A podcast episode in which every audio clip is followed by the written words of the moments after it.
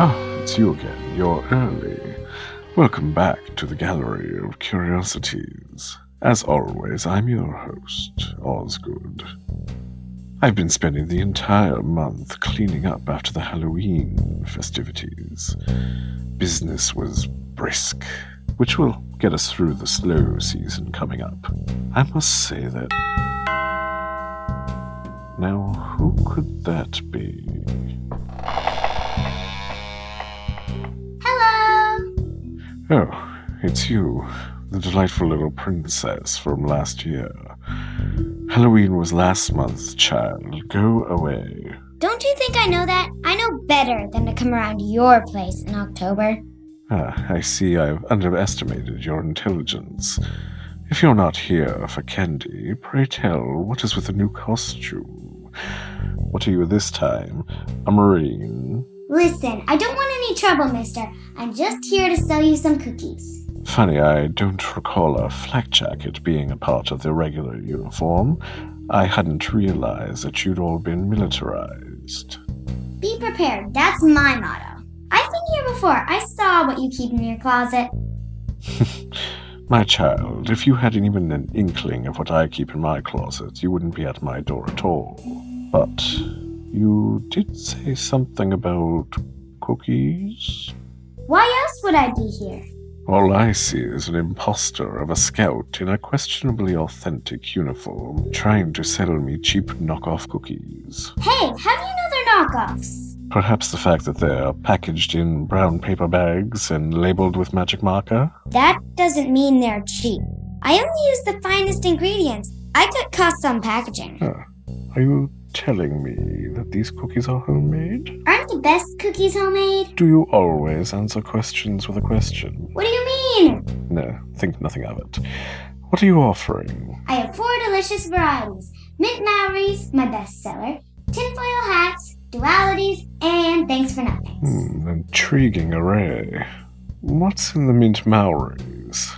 Lots of yummy stuff, but the main ingredients are Cheez Whiz and crushed up wintergreen lifesavers. You don't say. Dare I ask about the tinfoil hats? You know those little silver confectioner balls? Yes. And you know Rice Krispie squares? Detestable, but yes. Okay, they're just like Rice Krispie squares, except instead of Rice Krispies, you substitute those little silver balls. Hmm. And if you break a tooth, I'm not liable because I'm still a minor. How very appealing. And the dualities, what's in those? Don't ask. You don't want to know. Indeed. And what about the bag of thanks for nothings? Those are my personal favorites. They look like bread, but they taste like cake. Off with your head. What? Never mind. Uh, I'll take a bag. Good choice. That will be twelve ninety nine. Are you kidding? Outrageous. The price on the bag says four dollars. That's the base price. It doesn't take into account taxes, service fees, and other hidden costs. Well, it seems I only have a hundred dollar bill in my wallet. You can make change, I assume. You're joking, right? Uh, oh, wait, I'll just put down my wallet here on a credenza so that I can check my pockets. Uh, ah, yes, here's a ten. Now just wait here while I fetch the change from my study, hmm? While I get her change, let's get you started on a story. Never mind, mister. Ten is. Our author this evening, Daniel Ausema, is a writer, runner, parent, and teacher. He's had short stories and poems published in many publications, including Strange Horizons, Daily Science Fiction, and Diabolical Plots. He's also the creator of the steampunk fantasy trilogy Spire City, which shares a setting with the story that you're about to hear. Daniel lives in Colorado at the foot of the Rockies. It will be read for us this evening by Miss Lisa White. Against Mint Justice by Daniel Ausema. There were three keys to snagging a matched pair of riding beetles. Timing and distraction were the first two.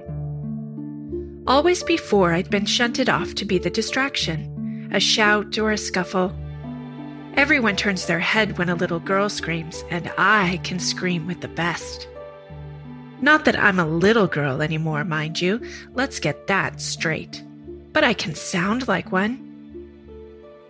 This time the distraction would be up to Sips, who couldn't scream if his life depended on it, but he could start a fight easy as I could scream. As a factory whistle blew, I moved into position, strolling casually toward the team we wanted and its fancy carriage. The timing was up to me. Sips might distract people for an instant, but I had to be near enough to slip in and cut the tresses while the distraction lasted. Too soon, and the carriage driver would notice me, and even Sip's noise wouldn't be enough. Then the distraction only makes them watch me closer. So I approached our target at the perfect pace. The beetles weren't quite matched.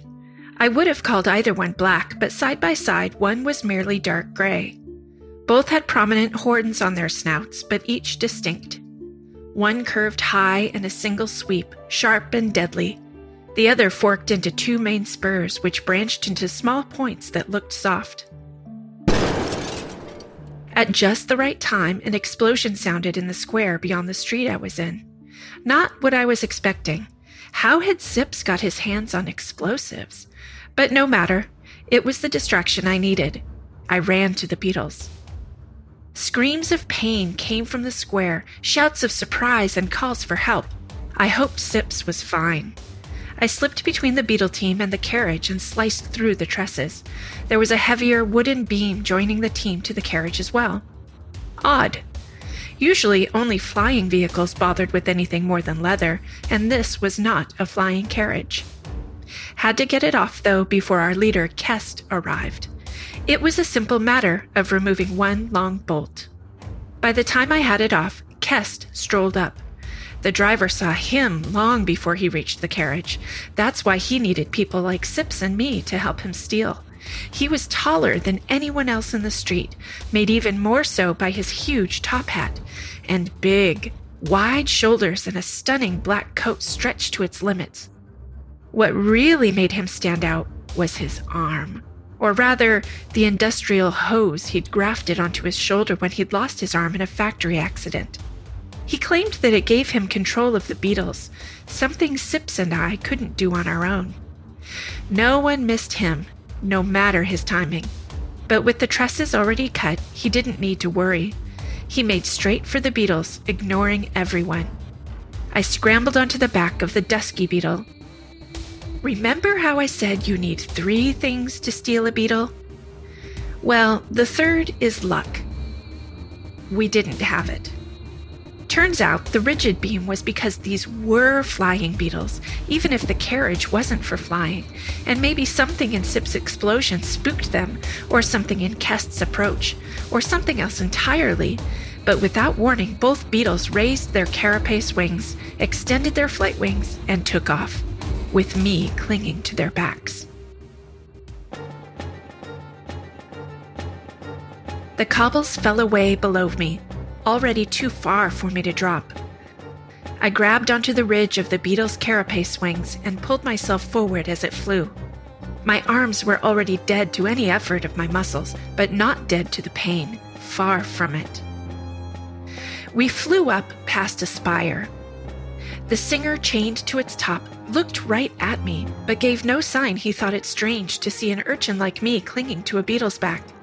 Maybe he sang about me in his incomprehensible song. At the height of the singer's perch, the beetle leveled off. That eased the pain in my arms. I squirmed forward until I was right behind the beetle's head. I sat astride there and tried my best to enjoy the view. What other petty thief could say she'd ridden a beetle like this? Below me, the city, in all its crumbled brick, cobbled street mess and madness, the clang of factories and the songs of the spire singers, the barking calls of merchants taking to the streets. A steamer pulled into the city's harbor. A shrill whistle told me a train was leaving, though all I saw was a puff of smoke as it pulled away. All of it there, just for me and my beetle. No harness, no carriage, no reins, no control. As soon as the thought came, my whole body froze. What was I supposed to do without anything like Kest's arm to let me control the beast? I imagined it flying on and on, never coming down to let me off.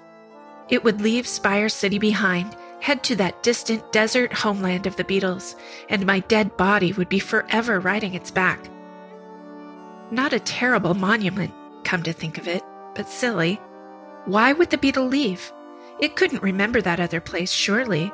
Besides, even if it did fly for a long time, eventually I'd just fall off and die that way, not made into a statue on its back. Not exactly a reassuring reminder. Fine, I had to come up with some way to guide my mount. It had two big antennae, just a short way from where I was holding on. Maybe I could steer with them. I wiggled forward. Then, cautiously, I reached for one. It gave off a powerful vibration. My hand was shaking before it got within a fist width. No, that couldn't be right. I pulled it back, tried the other one. I fought the tremors, but as soon as my hand brushed the feathery edge of the antenna, the beetle veered. I grabbed onto the beetle with both hands, pressed my face hard against the carapace, not before catching a glimpse of the streets below, spinning dizzily as the beetle veered and righted itself. Once its flight calmed down, I stayed in that position. With my arms spread so wide, I could move the beetle's entire head with surprising ease. I turned it to the right, and the beetle swung that way, not a sudden turn, but clearly in response. Who needed Kest's arm? I looked behind me at the route we'd flown, ready to be proud of surviving so far. Instead, I saw a pair of police on sleek, fast flying beetles chasing me, and below, a whole squad of cops racing to keep up with me in their steam cars and electric cycles. Steer my flying beetle as much as I could. There was no way I was going to outrun those cops, but I might at least leave the grounded ones behind. In the middle of the next block, I turned my beetle's head toward a gap between two tall buildings. The hiss of racing steam cars sounded even above the other noises of the city, but no way they would catch up. That didn't help me with the two flying beetles on my tail. In fact, they'd cut the corner and shortened the gap between us. Another block, maybe two, and they'd be on me. How to escape them? Best bet was to ditch the beetle somehow, but I had to do it in a way that the beetle kept flying without me. Then the cops might focus on the stolen beetle while I escaped. Easy enough to do on the ground, at least in theory, but to do so from the air without dying in some dramatic fall. A spire rose up above me, its chained singer was on a platform that stuck out below the peak of the building. I steered my beetle up toward it. My pursuers sped up, only a few beetle lengths behind now. Couldn't slow down then. We raced straight at the singer's platform. Not that I knew how to slow the beetle down anyway, or speed it up for that matter, which was the problem. If I knew that, I might not need to bail. Maybe that's what Kest used his hose arm for. All I could do was steer the beetle as close as it would go to the balcony. At the last moment, I jumped. Jumping down from a moving carriage onto cobbles is not the same as jumping up from a flying beetle. I leaped and misjudged both the beetle's speed and the height. I tumbled through the air. Too high, I was sure to miss the platform entirely, fall down the other side. No, I amended my first thought. I wouldn't fly past it at all. I started to fall to the rock of the platform. It wouldn't be a pleasant landing.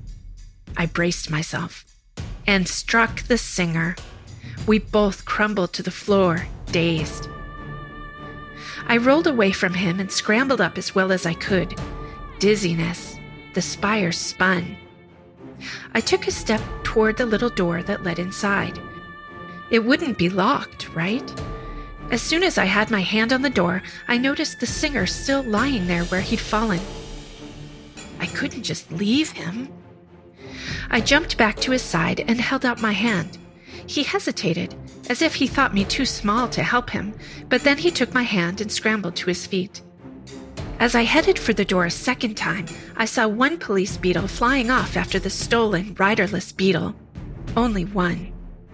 The whir of beetle wings sounded behind me as a beetle landed. The cop didn't dismount right away. His steam pistol hummed as he pulled it out and aimed it at me. I think it's time you came with me, urchin. What did he think I was? Some dangerous criminal? I lifted my hands up but didn't go any closer. I'm not, I mean, I didn't try to fly away on it, it just took off under me. Weak excuse. I should have thought of something better to say, but nothing came to mind. So I pushed my hands up higher, as if that could convince him to be lenient. I could just shoot you instead. It'd probably save us all from more pain, since you'll only grow up to be a petty crook anyway. He shrugged without changing his aim, an impressive feat if it hadn't been me he was aiming at. We call it mint crime fighting. Seems harsh, but really sharp and sweet. Refreshing. He would do it too. I could see that in the eyes just visible behind his flight cockles. Could I explain about Kest and be let free? Doubtful, the way he was watching me. Besides, I might not much like our band's leader, but I wouldn't betray him just to escape this cop. I took two steps toward the beetle, then stopped. What if he decided to do his mint justice while he was flying away? A little shove, and I'd die falling.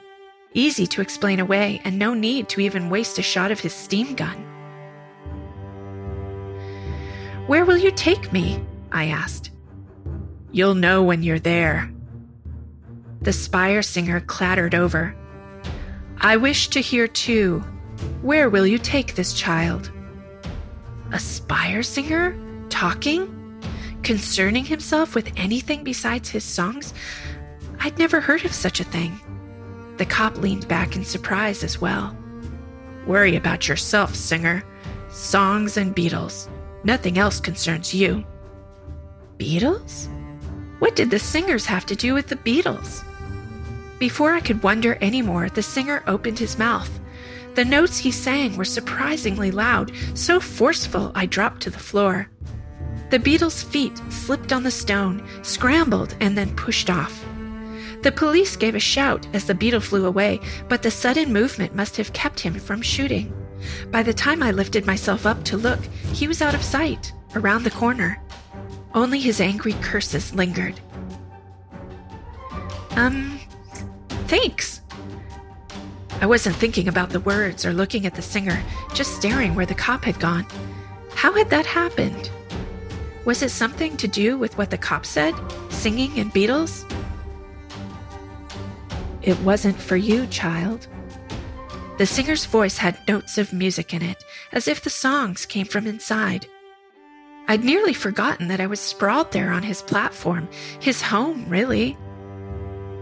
I stood up. My moment of embarrassment passed quickly as I blurted, Do you control them? That's the singer's secret, isn't it? That you control the beetles? I don't like you up here either. Just because I didn't want that police officer on my perch doesn't mean I was doing it for you. When I didn't say anything else and made no move to leave, he relented enough to say, No, not control. We sing their maps, that's all. But you did, I insisted. I saw you force that beetle to leave.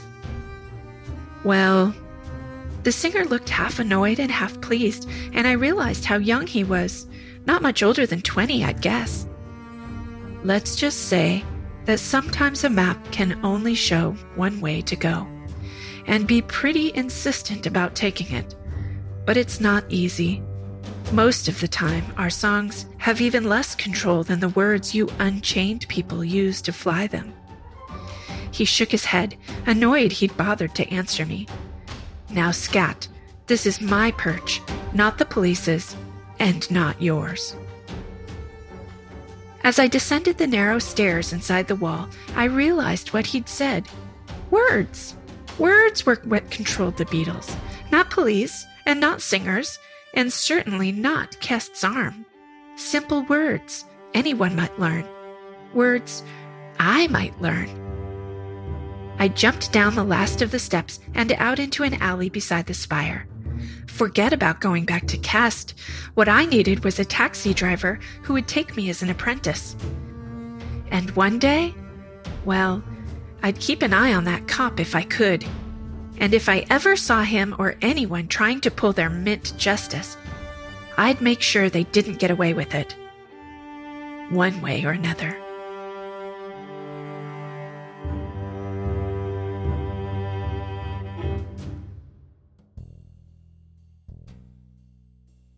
Ah, here we are. Twelve dollars and exactly ninety-nine cents. Now, where did she go? And where is my. Dear, dear, dear. That waif is still in my wallet. Such is the state of youth these days. At least she left the cookies. I suppose I'd better go cancel my credit cards before she can get to a computer. With those short little legs, I shouldn't have to rush too much. But it does mean that we'll have to close for this evening. Do come visit us next time at the Gallery of Curiosities.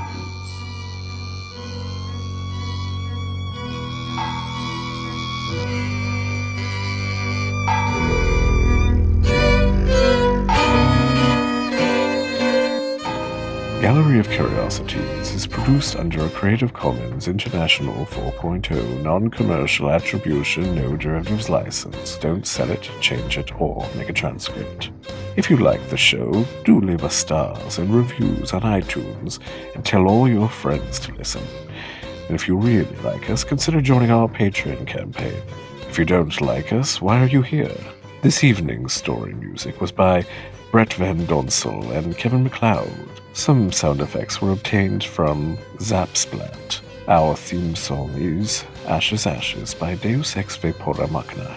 This episode was released just barely in November of 2017. For full show notes, do visit us on the web at gallerycurious.com.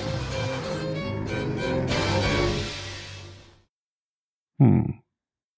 Not bad, actually. A bit stale, though. Rather like me.